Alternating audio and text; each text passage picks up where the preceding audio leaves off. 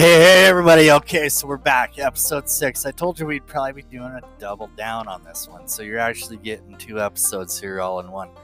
But, no, I just started talking about my experience while I was in the coma. I'm laying in this bed, just to kind of throw a quick summary out there.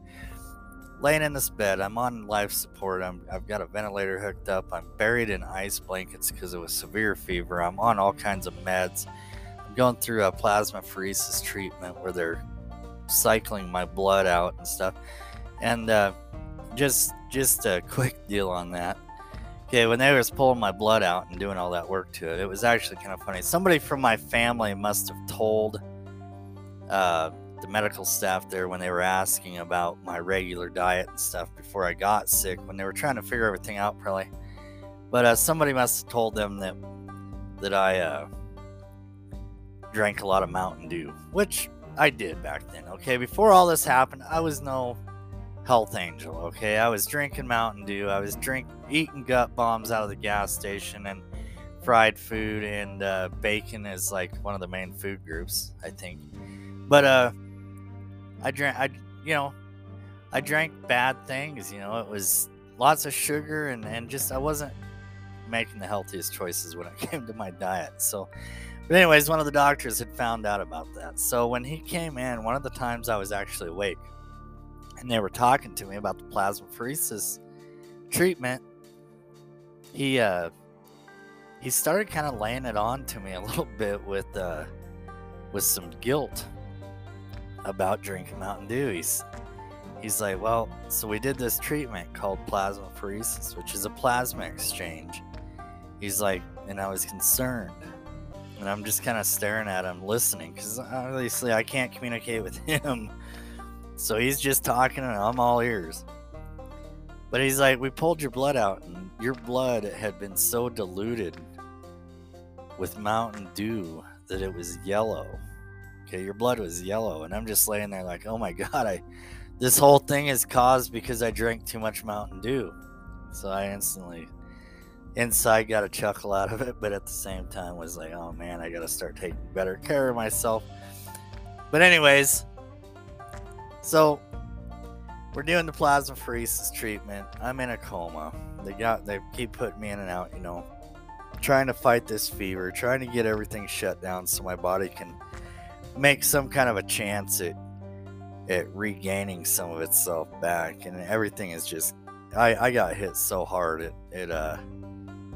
It was a very difficult time. So trying to get everything shut down and get my body back to where it was kind of coming back to this. Any kind of response would have been a good response, and we just weren't getting it. It was a very bad time. So, but anyways, I was in the last episode. I had told you about the first dream I had. So these episodes are about the dreams, so let's get into the dreams. And I kind of carried on at the beginning of the last episode about my personal experience the other day or yesterday with my kids driving and stuff, and it took a little time, but I love telling the stories like that. So anyways, I had this dream, and like I said, this dream involved me actually getting up and walking out of the hospital, or walking out to the nurse's station, grabbing a wheelchair and wheeling out of the hospital on my own. I took my Jeep, went home. My girlfriend and her family were fighting in the living room, and I turned around and went right back to the hospital. Somehow lost some time there, and I get back to the hospital. My Jeep gets towed. I seen that out the elevator window. I'm sometimes questioning that elevator, but no, I get back up there. I tell them, hey, my Jeep just got towed, and they're like, well, you need to get back in there and get laid down because the doctor will be in soon, and yada, yada, yada. And so that was kind of where I left you guys on the last time. So I told you to remember those details of the dream. Now, here's the weird part about being in and out and in and out and in and out of a coma. So I personally feel like the stuff that happens in your room, the things that are said, the things that are going on in your room, I personally feel like that stuff, when you're in that state and you're not in your own coma, you're in more of an induced situation, I feel like everything that's said in your room, all the things that people say, the nurses, your family, all that stuff is still absorbing into your mind. Because here's what happened. I told you that my Jeep got stolen. So at one point in time, they brought me out of this coma. Now, when they get me to the point of waking up and stuff, or they'd have family in there and whatnot, and they'd bring me up and wake me up. Okay, so at times like that, my aunt that was taking care of all my legal stuff and everything with this whole situation, a total godsend to me, she'd come in there and she would give me updates on everything going on outside of that hospital while I was in there dying.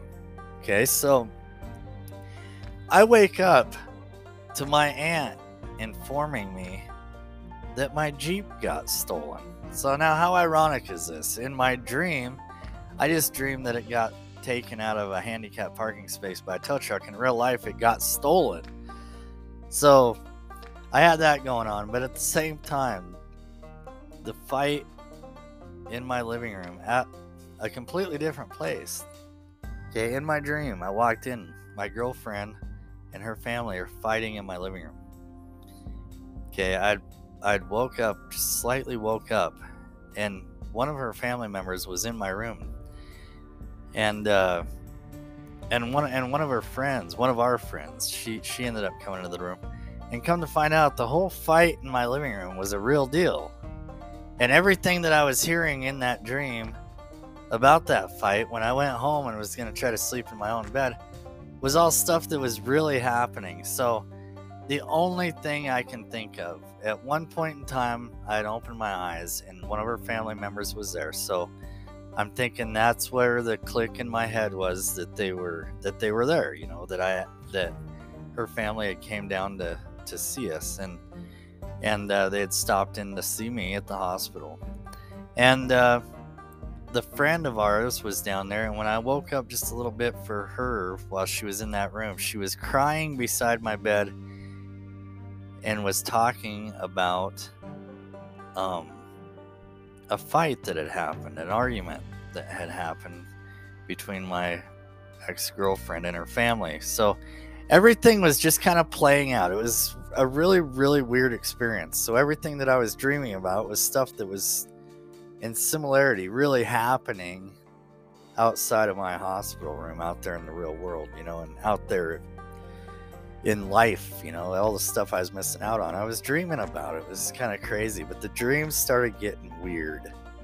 Okay, so they were doing these injections and stuff, and they actually ended up doing another round of IVIG. So I told you that one of their deals right off the bat, one of their lines of defense was a round of IVIG, a 5-day process of infusion IVIG. So we did the plasmapheresis, did the blood exchange, and I still wasn't right to par, so they figured they were going to do another round of the IVIG. Okay, so I start having a dream. Now, as a kid, I grew up with a family that was into really awesome rock music, the 70s, the 80s, Blue Oyster Cult, a movie that I probably shouldn't have seen as a kid was heavy metal. Okay, I was in my early teens, maybe 12, 13 years old, and when I watched Pink Floyd's The Wall for the very first time, and I was fascinated with that movie. That movie was just something else, you know, and I was a musician, so I was just into it, you know. One of my first songs I had ever played was Stairway to Heaven, Led Zeppelin. You know, guitar players always pick up that song right away, so it's just one of those things. But then, you know, I was into Ozzy Osbourne, and I had Randy Rhoads was like one of the guys that I just thought was the coolest guitar player and everything. And then Pink Floyd fell right into that line, so I was like, man, this movie is awesome. All my bands, Lynyrd Skynyrd, everybody should be making movies.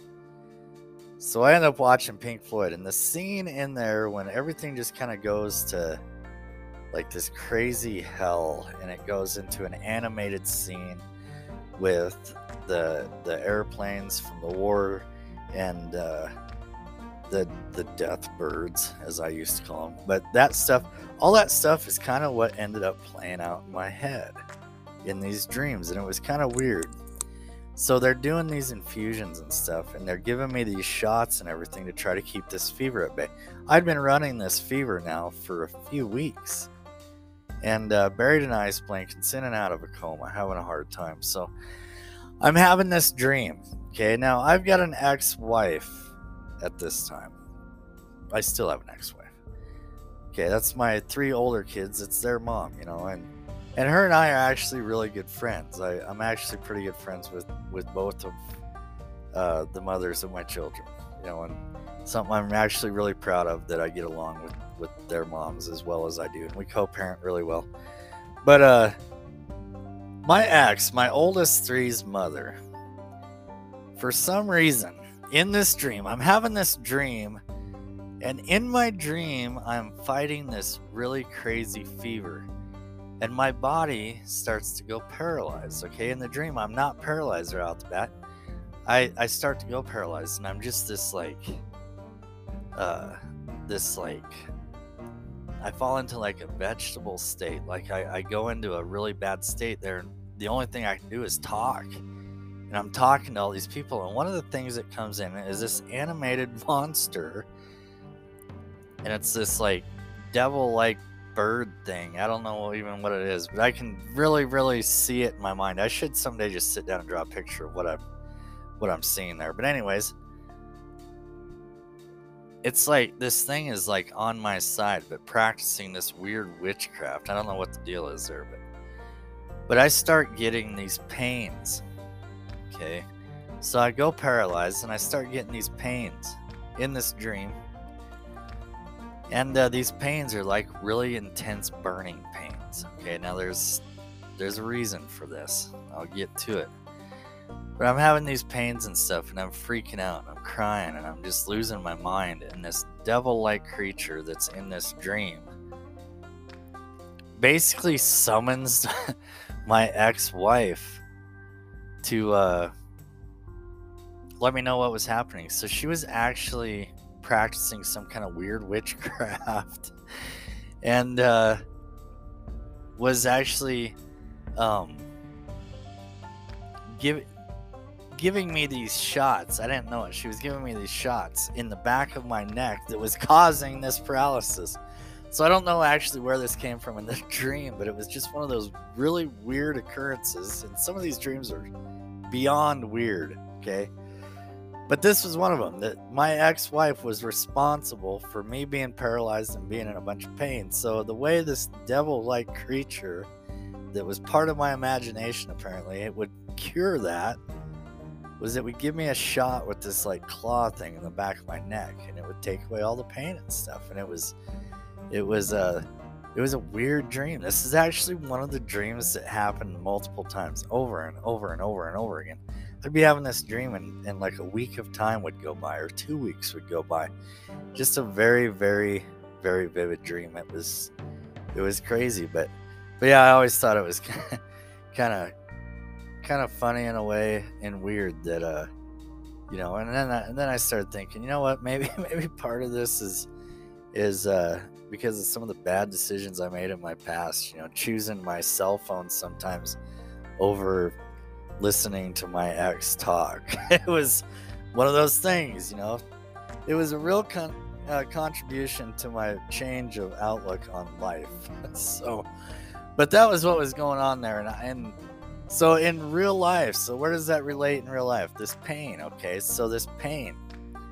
I'm going through this part of my experience with Guillain-Barré where pain starts to turn into a real thing. Now, a lot of people are like, you're paralyzed, you're not feeling anything. That is not true with this. And I think I've said that before. Not true with this. Okay, sensory nerves in most cases are still working very well. You can actually, the way it was explained to me, you can actually feel some of your own nerve damage.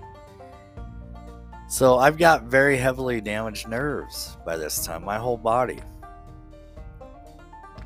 Feet upon feet upon feet of nerves that are completely destroyed. I'm feeling it. People would come in and go to roll me over and stuff so they could clean me up or reposition me or whatever the case was, and it would hurt. Just touching my skin was the worst pain I'd ever felt. They were trying to put these boots on my feet.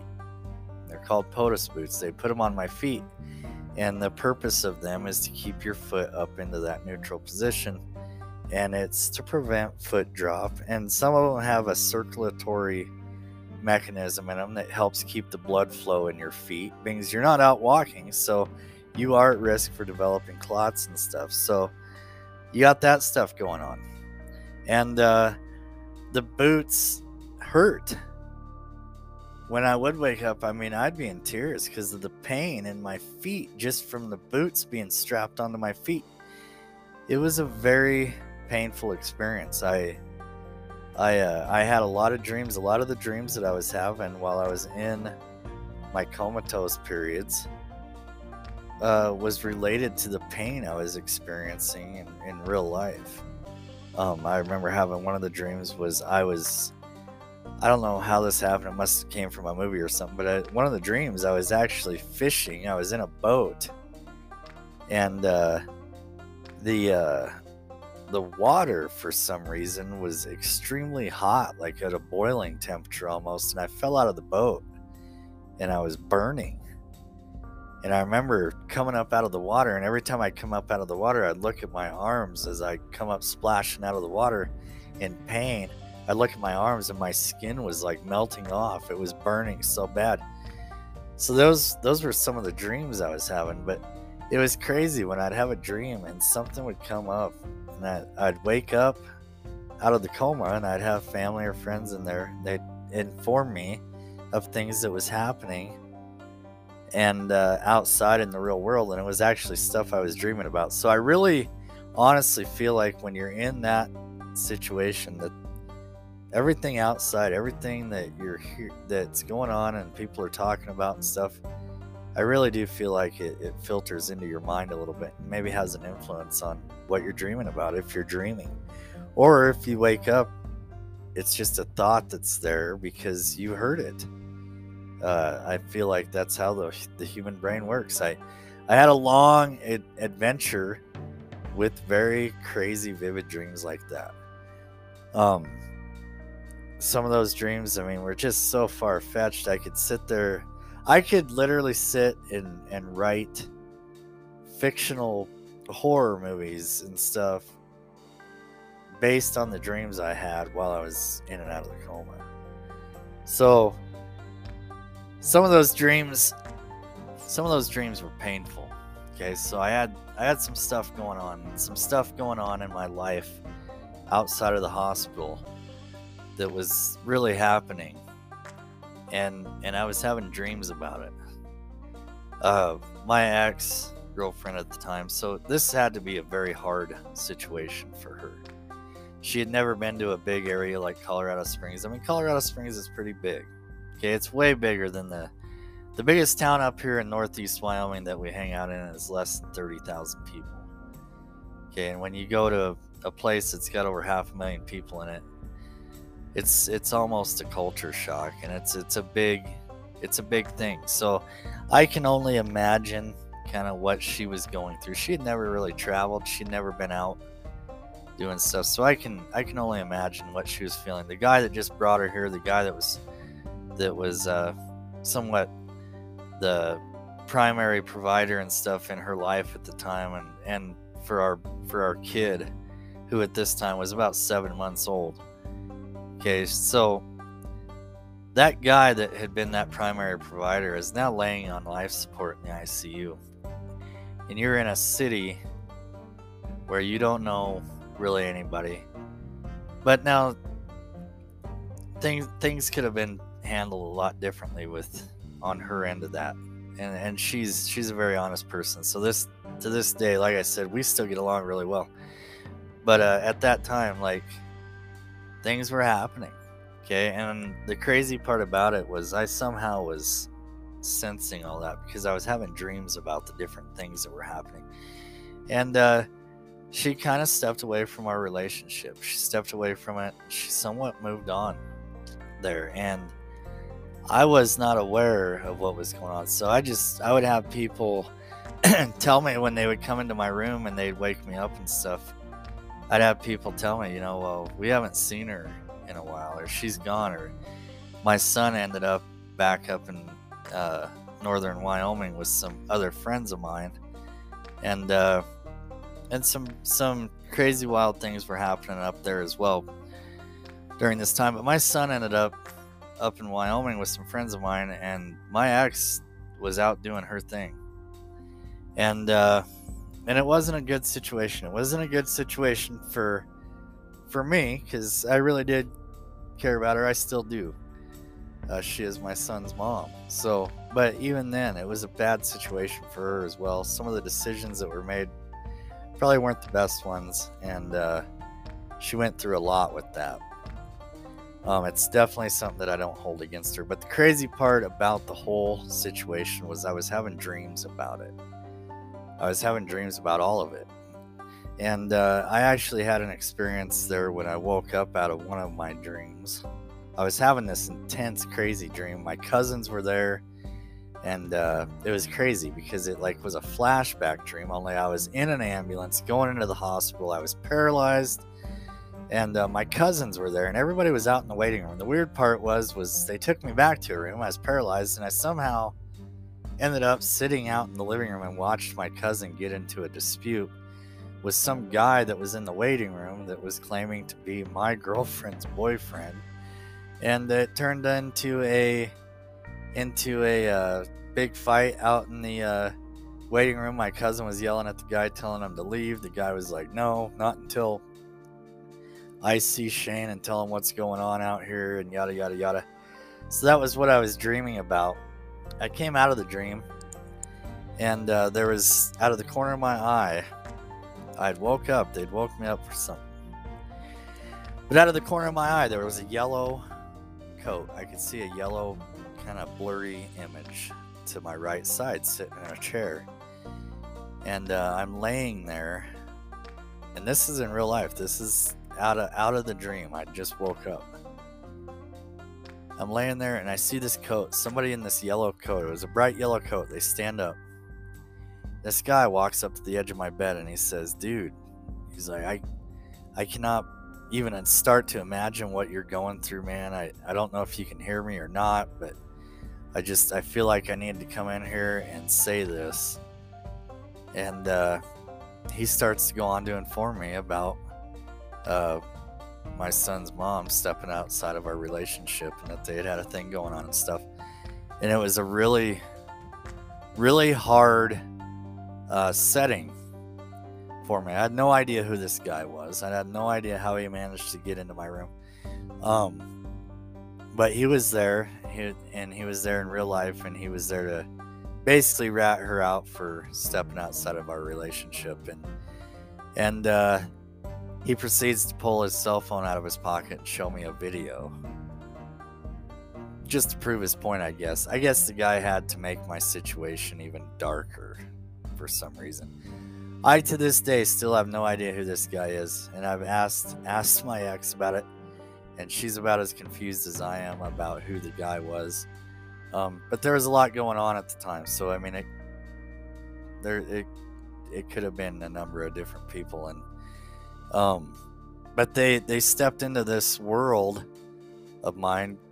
I was going through what I was going through, and I honestly had no care in the world about that. My priority at the time was trying to survive what I was going through. I was in such bad shape that at this point in time, I still didn't think I was going to live through it. I thought that all this effort that we were doing, the treatments, the infusions, everything, I honestly at this point in time had kind of mentally gave up.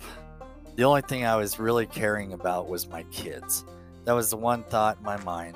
So I'd be having these little dreams, and it was crazy because I'd have these dreams. My kids were never in them. They were in some of the later dreams, but at this time, it was like these dreams, a lot of the bad things going on in my life was the stuff I was having a dream about. Now, when I was talking about her stepping outside of our relationship, the fight in the first dream that I was just talking about a little bit ago, the fight in my living room, which I later found out was all related to this whole same situation. And, but like I said, you know, it's something I know I've had a lot of people, and I've told people that story, and I've had a lot of people be like, man, that chick is, you know, no good and whatnot. And you know what? It is what it is. And it's something that obviously I do not hold against her. Like I said, it's a situation where I'm sure she was scared, freaked out, and kind of going through her own thing there. It was a lot to take in for one person. And yeah, things could have been handled differently, but you know what? That's not how it is in the heat of the moment. Sometimes decisions are made spontaneously, and sometimes they're not the right decisions. But it's something that I like I said, we do a good job getting along and co-parenting to this day. But yeah, so I'm going through these dreams, come to find out all of them are accurate. The Jeep had gotten stolen, and then it got recovered, and it was somebody stripped it and ditched it, ran it off a cliff or something, and we actually ended up getting it back. The sad part was I had a lot of personal possessions in there that came up missing. So there was a lot happening outside that I was dreaming about on the inside, and then obviously the guy coming into my room and stuff was just, I was always getting this verification every time I would wake up. I can't move, I'm staring at the ceiling. When I open my eyes, the only thing I can do is count the dots in the ceiling tiles. And but I've always got somebody coming into the room that's reassuring me that everything that I'm dreaming about is stuff that's really happening outside. So it was a crazy deal, you know. Some of the craziest dreams, and quite honestly, to this day, 6 years later, I am still having some weird, like, flashback dreams. Like I was telling you guys in the last episode, I believe, or the episode before, was when they put the tube in my throat to set up the ventilator. That is a common dream that I still have to this day. So dreams are a big part of that whole comatose stage for me anyways. I'm sure everybody responds differently, and it's a different story for everybody, but that was a big deal for me, was the dreams. And I could go on and on and on about the dreams. One thing that was going on, as I said, my youngest son was up here in Wyoming with some friends of mine, and something that had happened, and I woke up at one of them times completely devastated, because I was having this dream that I had a really good friend through school. She was one of my best friends there out of my hometown and whatnot. And that friend of mine, she had been going through some stuff, and that's where my kid was. So my kid was up there with her, and I was informed when I came out of one of the comatose periods there. I came out, and my aunt had informed me that my best friend's little girl died. Okay, now we're talking toddler little girl, a couple of years old, and that she had passed away, and it was a bad thing. So I'm laying there, and I'm completely devastated, because, and this is where the emotional side and the mental side of this whole situation goes downhill for me, completely downhill, was the death of my friend's daughter. I lost it right there, because there I am laying in a hospital. I can't move, I can't talk, I can't even call her on the phone and tell her how sorry I am to hear this information. Like, I can't go to the funeral, I can't be there to hug her. Like, I start to fall into this depression. This is the first part of the depression, and I went through multiple depressions throughout this whole deal, and that was the first big one that I fell into, is the fact that I knew that my best friend had just lost her little girl. My son was there, and it was a very tragic loss. It was something that disrupted the whole town. I mean, this was a very sad situation, and I couldn't do anything about it, and emotionally destroyed me. I would lay in that bed for, every time I'd wake up, that would be the first thought in my head for a long time there. It was a very, very sad deal, but depression turned into being a big part of this story. So when we get into the next episode, because we're running out of time here, we're going to start talking about some of the depression and stuff that comes along with this situation, because those are the stories that that are really out there to help everybody. But anyways, we're at the end of the episode. We'll see you in episode 7. God bless. Everybody have a good night.